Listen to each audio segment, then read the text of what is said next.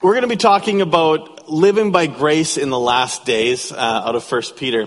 But I will, uh, I, I think I do have a little bit of a unique situation in my family because I have a, uh, an eight-year-old son. And putting together a sermon when you have an eight-year-old son means that he wants to help out with the slides. And when he helps out with the slides and finds the annotation feature, this is what happens. If you can't read that, it says living in the last days scratched out and Isaac is great. So there you go. That's a little hello from my eight year old son, um, who has a high respect for himself. We're going to look at 1 Peter 4, starting at verse 3, reading to verse 11. So we'll, it'll be on the screen. You can turn there. I'm reading from the ESV.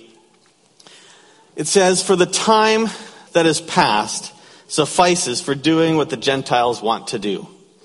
Living in sensuality, passions, drunkenness, orgies, drinking parties, and lawless idolatry. With respect to this, they are surprised when you do not join them in the same flood of debauchery, and they malign you. But they will give account to him who is ready to judge the living and the dead.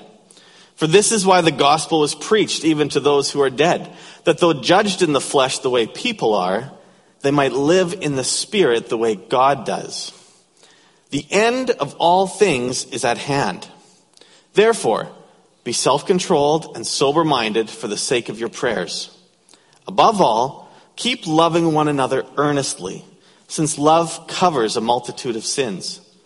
Show hospitality to one another without grumbling. As each has received a gift, use it to serve one another as good stewards of God's varied grace. Whoever speaks is one who speaks oracles of God. Whoever serves as one who serves by the strength that God supplies, in order that in everything God may be glorified through Jesus Christ. To him belong glory and dominion forever and ever. Amen. Peter is talking to his readers about how they should be living in the last days. We've been going through the book of First Peter, and it's been like a guidebook for the early Christians and for us. As we live in a world that isn't aligned with God's values, it's not concerned with the same direction that, that God is concerned with. So, how do we live in that kind of culture? How do we live there? And right in the middle of this passage, in verse 7, Peter says, The end of all things is at hand. What does that mean? The end of all things is, is at hand. It's right here. Peter and the people he was write, originally writing this to were in a time that was after the birth of Christ, after the death of Christ and the resurrection, and his ascension into heaven. But it was before the return of Christ. And that's a period of time that the Bible refers to as the last days. And that's the same period of time that we're living in right now. We're living in the last days. God has fulfilled much of his plan to redeem man. There's still some coming. That's the end of all things. And it is at hand. It could be here any day. We don't know if today is our last day or not. What is it like to live in a place where you don't know if today is your last day. And that's what, what Peter is talking to us about. Have you ever lived in a place, lived in a time that was the last day or the last days of something? My first job coming out of university, uh, I'm a programmer, as, as Ron mentioned. I'm a computer programmer. So I, I went to school, did my four years, did a co-op, and then had my, got my first job. And Really enjoyed it. I was doing well. I had, I did, worked about five years at this job. But eventually, our company was bought by another company down in the States. And one morning, we received an email saying, today is going to be a hard day. Many of you are going to lose your jobs. And I'd never been in any sort of situation like this before. Never lost a job. Uh, never been acquired by another company or been in a company that had that situation. So this was completely new. It, it, it shocked me.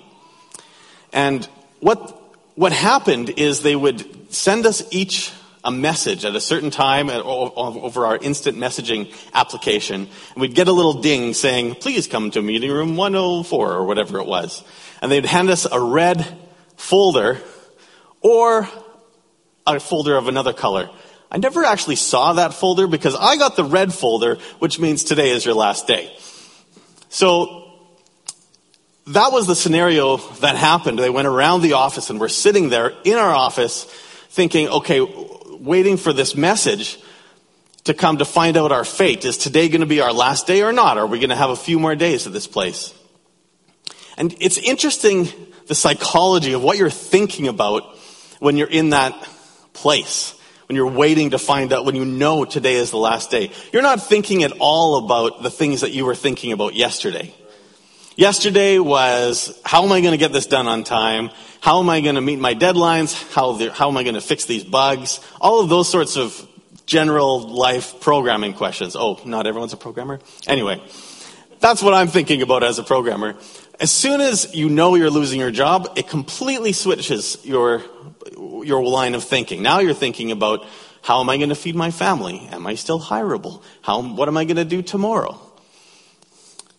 Now, by the grace of God, I lost my job that day, but found one in a few months, and it's, it's been a fantastic placement. And I'm, I'm so happy God really has taken care of me there.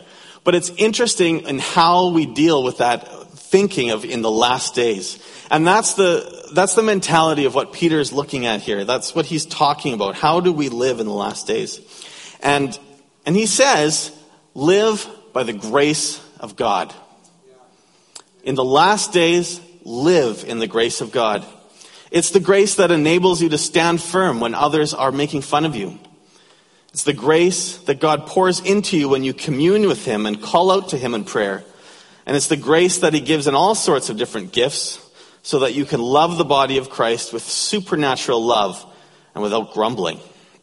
So we're going to look into these each in turn. How does God give us grace in the last days? First, God gives us grace to defy expectations. Peter says, For the time that is past suffices for doing what the Gentiles want to do, living in sensuality, passions, drunkenness, orgies, drinking parties, and lawless idolatry. With respect to this, they are surprised when you do not join them in the same flood of debauchery and they malign you.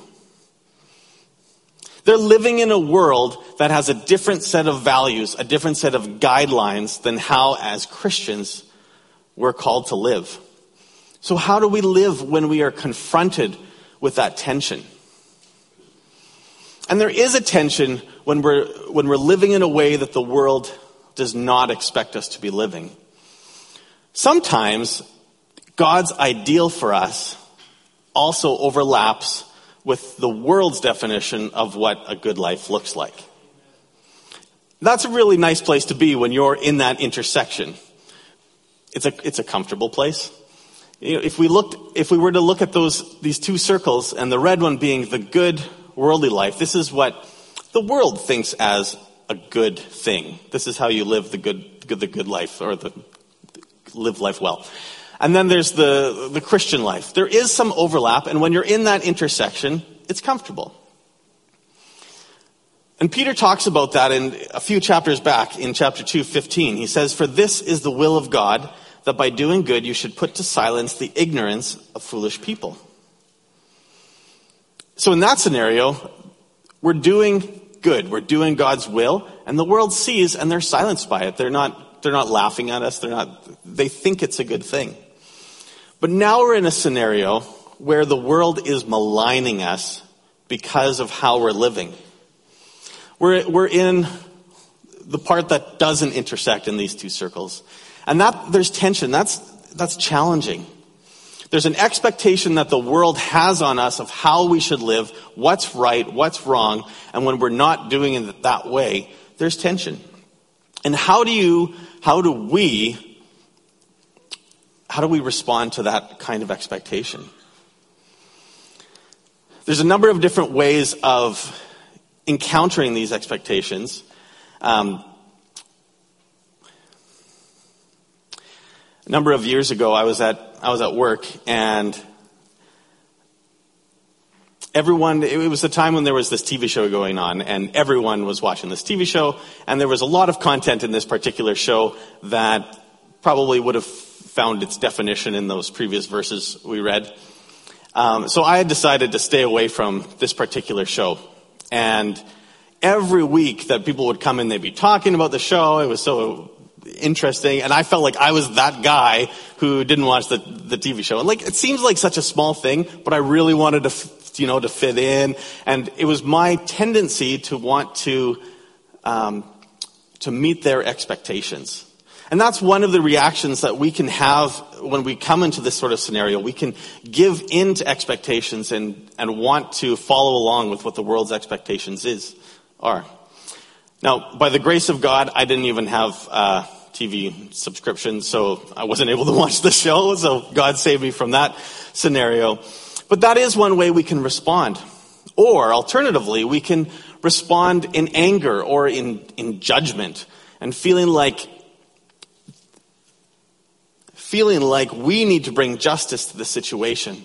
People are maligning us and making fun of us. We need to give them that justice. Like I was talking about, I find it difficult to respond to those kind of outer expectations. And I recently read this book called The Four Tendencies. And uh, in it, this, the author, Gretchen Rubin, talks about four different ways that we can respond to expectations. She talks about inner and outer expectations. So the upholder tends to meet inner expectations and outer expectations. Inner expectations are things I want to do. Maybe I want to lose weight. So I'm going to do that because I want to do it. Outer expectations are things that you want of me. You want me to have that report done for you on Friday? Sure, I'll get it done. That's the upholder. Then there's the questioner. The questioner doesn't care as much about what other people want of them, the outer expectations. They care more about their inner expectations. So if they believe it to be true and that it should be done, they'll get it done. Then there's the rebel. The rebel doesn't care what anyone thinks. They don't care what, they don't, if there's any expectation put on them at all, they resist it. So you'll know a rebel because if you ask them to do something, they'll do the opposite, even if they actually maybe wanted to do that. Um, and the obliger is the largest category. The obliger is the category I fall into, uh, which tries to meet outer expectations but tends to resist inner expectations. So I'm in a book club. Um, if there's a book that we're reading in three or four weeks, I'll get it done. It'll be read. I'll know what we're talking about. Um, I have no problem meeting those kind of expectations. But if there's an inner expectation, I should lose some weight. That's a little bit more challenging for me. And I should lose some weight. And I tried, and I lasted about two or three weeks. So that's, that's the challenge that we're, the obliger will, will run into. Inner expectations are more difficult. I think Peter here is addressing the different types of responses that our personalities can have to the situation. So the upholder and the obliger, the people that might agree with me on outer expectations or, or respond the same way, he says to them, the time that is past suffices for doing what the Gentiles want to do. So he's, he's telling the people that have this tendency to need an outer expectation, here's my expectation of you. Yes, the world doesn't agree with you. The world doesn't see things the same way as you, and they have their set of expectations. But here's my expectation of you. The time that has passed has suffices for doing what you've done before. It's time to stop. My expectation is holiness. It's a perfect life. That's the expectation that God puts on his people. And as an obliger and possibly as upholders, that's, that's a good thing. It's an outer expectation that we want to rise up to meet. But of course, it's, a, it's an impossible expectation. Perfection is impossible. So Peter continues, and he says, For this is why the gospel was preached, even to those who are dead, that though judged in the flesh the way people are, they might live in the spirit the way God does. Now, I think this verse is talking about Christians who have already died. It says being judged in the flesh. And that's, that's how we're judged in the flesh through, through death. But it says through the gospel They live in the Spirit. And this is how we fulfill the expectation of perfection that God has put on his people. We live it through the gospel. So that when God sees us, he doesn't see the mistakes we've made. He sees the perfect life of Jesus. Because that's the gospel. The gospel is that we are broken people. We're sinful people. We haven't met the expectation of God. But Jesus came. He died for us. He rose and he gives us a new life in him. And now when Jesus, when God sees us, he sees the perfect life of Jesus. And so we perfectly meet that expectation. Now there's some of us here that are probably in the category with me and want to meet outer expectations, but there's others that might not care as much. They might be on the other side of the coin where they care very little about what other people think of them. And there's still a risk here. The risk may be that in a situation where people are making fun of you or reviling you or maligning you for what you are living, the life that you're living, you're going to want to bring judgment to that situation. It doesn't feel good when someone's making fun of you for the choices that you've made. so how are you going to deal with it? Are you going to bring your own judgment and try to make something nasty happen to that person? If you have children, you know that children have a very strong sense of judgment. And even if you've interacted with children, I have four of them, so I'm very keenly aware of this. And one of the things you'll notice is that if there's a bowl of chips out on the, out on the table, but before the meal starts, and they're not allowed to have one, if one of the kids sneaks a chip, everybody has to have a chip. Right? He got a chip, I need one too. And that's the, you know, the justice of children. Or if I ask the kids to clean up the basement, which is usually messy, clean, up, cleaning up all their toys, and one of the kids is slacking off, all the other kids are going to be dealing their justice to that child pretty dramatically, and it usually involves a lot of screaming and shouting. Interestingly enough, if dad steps in and provides his own judgment, things change a little bit. And that judgment may be very simple. I could be standing there giving everyone a check mark who's currently cleaning up the basement. Emma, yes. Isaac, yeah. Jeremiah, sorry, Jeremiah. Silas, yeah. That's enough for them to step back and let dad be the judge, right? They don't need to provide their own judgment into the situation. And you know, this is what Peter's talking about here. We have a perfect judge as our father. God is the perfect judge, and he will bring judgment, and he will bring just judgment. He says in verse 5, but they will give account to him who is ready to judge the living and the dead. So even if it looks like your friends and your coworkers are getting away with a life that you're not allowed to live, and you, you know, feel like, why are they getting away with this? God will bring them judgment. And so we can rest in that judgment. We can rest knowing that we don't have to bring it. So, what is your tendency? Is your tendency to follow along with the world's expectations? Defy them. That time is past. You don't have to live that way. The expectation from our Father is perfection, but perfection in the gospel, in the power of Christ. Or is your tendency to deal your own justice? Remember that God our Father is the perfect judge. So God gives us grace in the last days to defy expectations. Um, but he also gives us grace through prayer. And Peter says, verse 7, the end of all things is at hand.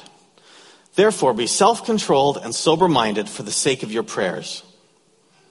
It's, it's interesting. That phrase is, is really an interesting tying of two different ideas.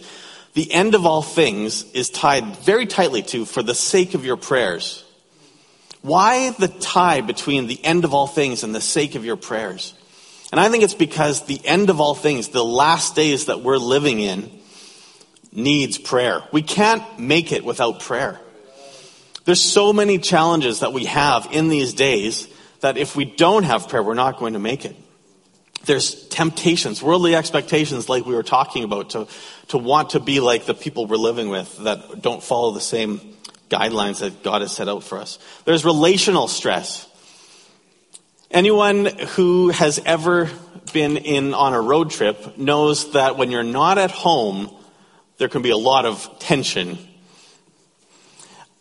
Peter is talking to these the people, his readers, and he says he calls them exiles. They're not in their homeland. We're not in our homeland. Our homeland is in heaven. So it's not comfortable here. What is it like living in a place that's not your homeland? Things can get tense. Can, there could be relational stress. There can also be challenges to our faith. The world has a different logic than we do. The world has its value system based on human autonomy. And we have our value system based on the glory of God. And when, when you have two different starting points, you get to very different conclusions about many things the beginning of life, the end of life, sexuality. All of those things, the world has come to different conclusions, and there's going to be very strong challenges to our faith in these days. So we need prayer. We have desperate need of prayer.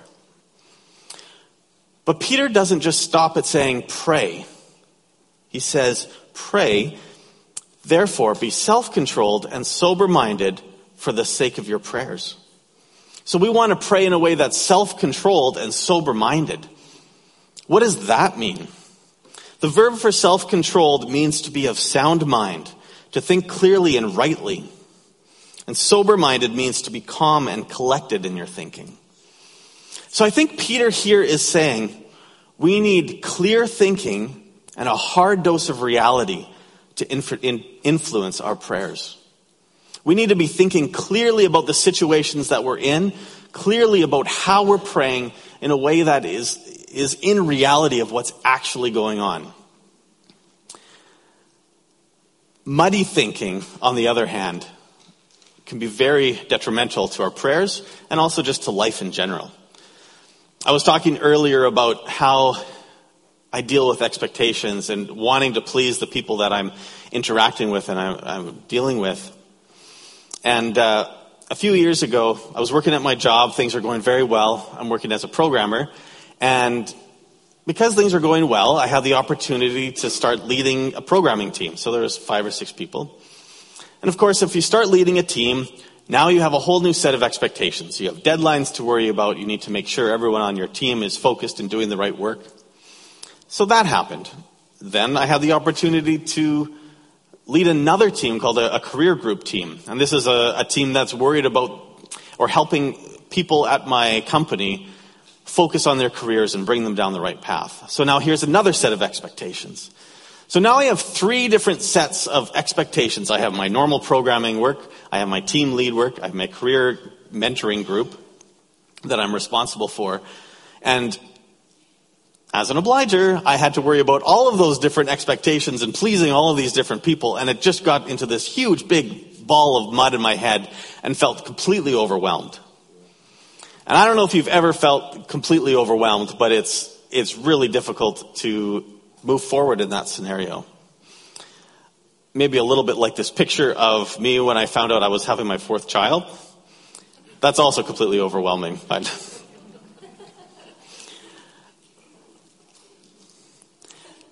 Being overwhelmed is not a great place to be, and it's not a great place for clear thinking. So, I still struggle with this. This is definitely one of my bigger challenges. But I have found that when I'm in that place, one of the best things I can do is just start journaling a prayer. I pull out my notebook, I pull out a pen, and just write out everything that I'm feeling. You know, all in this case, all of the all of the stresses I was feeling for each of those groups, write it out, and just bring it all to God. And there's something about the clarity of writing words down, putting words to those emotions and that, that ball of mud that's in my gut, in my mind, that brings clarity to the situation. And I think that's what Peter is calling us to here. He's calling us to pray with clear thinking, with the reality in mind, and doing the work that we need to do to get to the root of a situation and to pray reality into it. And I think that's what we can, we can do as we are looking to find the grace of God in the last days. We can dig into the root of some of the, the issues that we're dealing with. So if we look at what Peter's telling us about prayer, I think he's saying, number one, pray. We can't make it through the last days without prayer. This is how God has chosen to give us his grace. So, so pray. But more than just praying, pray with clarity and intentionality. Pray, pray with clear thinking. Do the work that needs to be done to find out the reality of a situation when you pray into it. Maybe that means journaling your prayers like I was. Maybe it means researching an issue and finding out what, what is actually going on and praying to the truth of it. Maybe it means going to a prayer summit. Our prayer summits are great for outlining the reality of situations and, and giving us the, the means that we need to be able to pray into the truth of a situation. So God gives us grace by enabling us to defy expectations. He gives us grace through prayer. And thirdly, he gives us grace to love. Peter says in verse 8, above all, keep loving one another earnestly, since love covers a multitude of sins. Peter's saying one of the ways that God gives us his grace is by loving one another. And he goes on to say that love comes in a number of different ways. God gives us his grace as gifts. Verse 10 says, As each has received a gift, use it to serve one another as good stewards of God's varied grace. Whoever speaks is one who speaks oracles of God. Whoever serves as one who serves by the strength that God supplies in order that in everything God may be glorified through Jesus Christ. So the way that we love one another is by the gift of grace that God has given us. This is not deserved, it's undeserved favor, like we were talking about earlier. But this is an enabling gift of grace that allows us to love. And loving isn't easy. That's why he says, when he's talking about hospitality, verse 9, show hospitality to one another without grumbling. Why do you think he brought up grumbling with hospitality?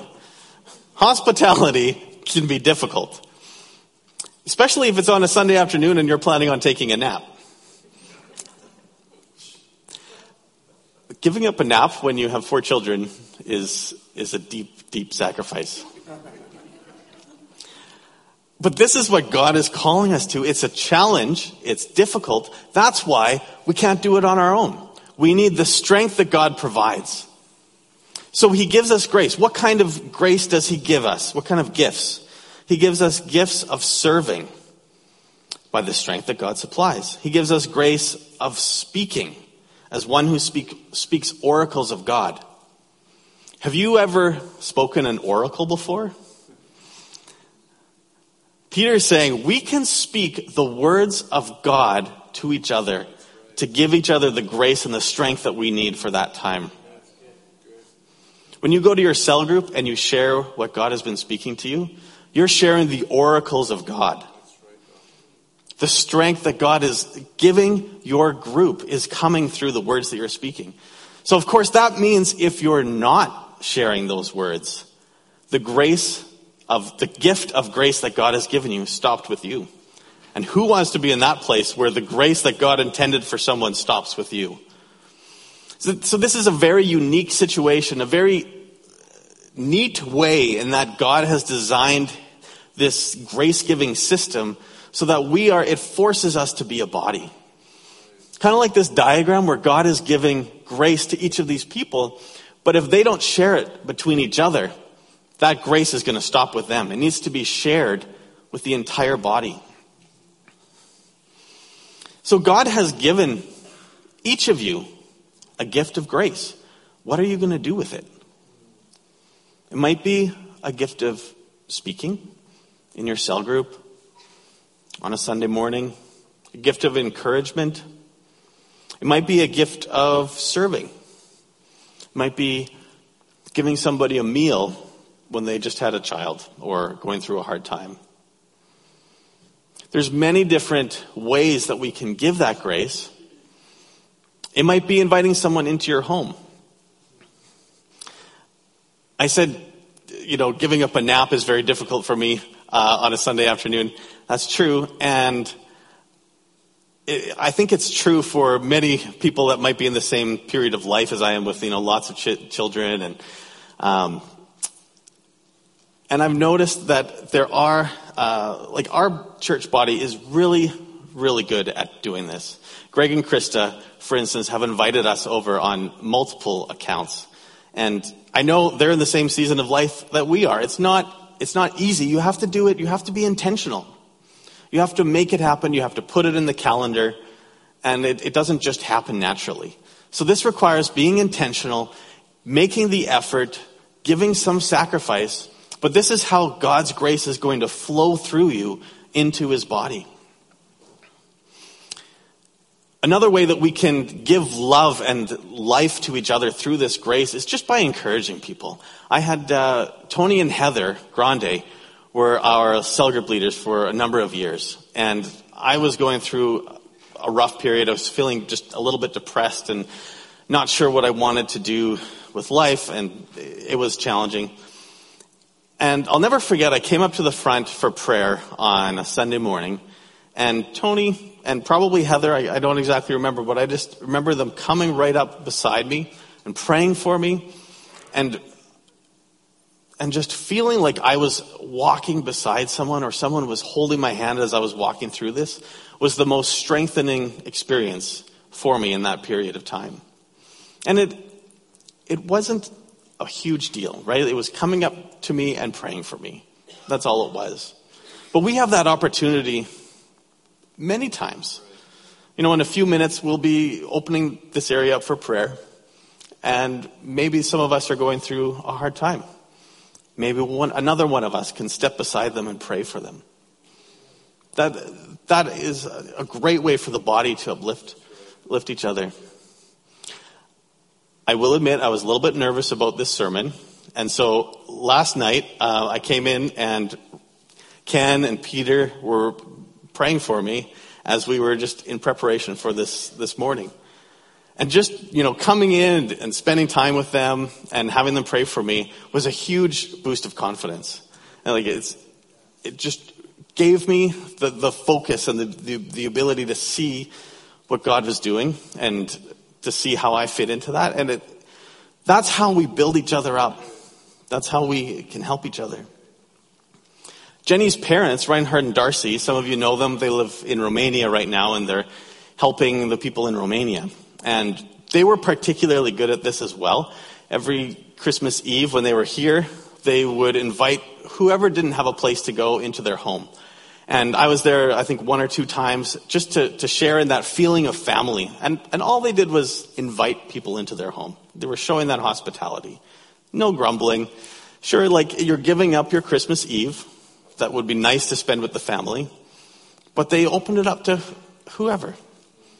And now they're doing the same thing in Romania. They've opened up the Rasa Family Center to whoever needs it. And they have a number of women and children that are in need of rescuing, really. And they're staying with them and they're providing safety to them.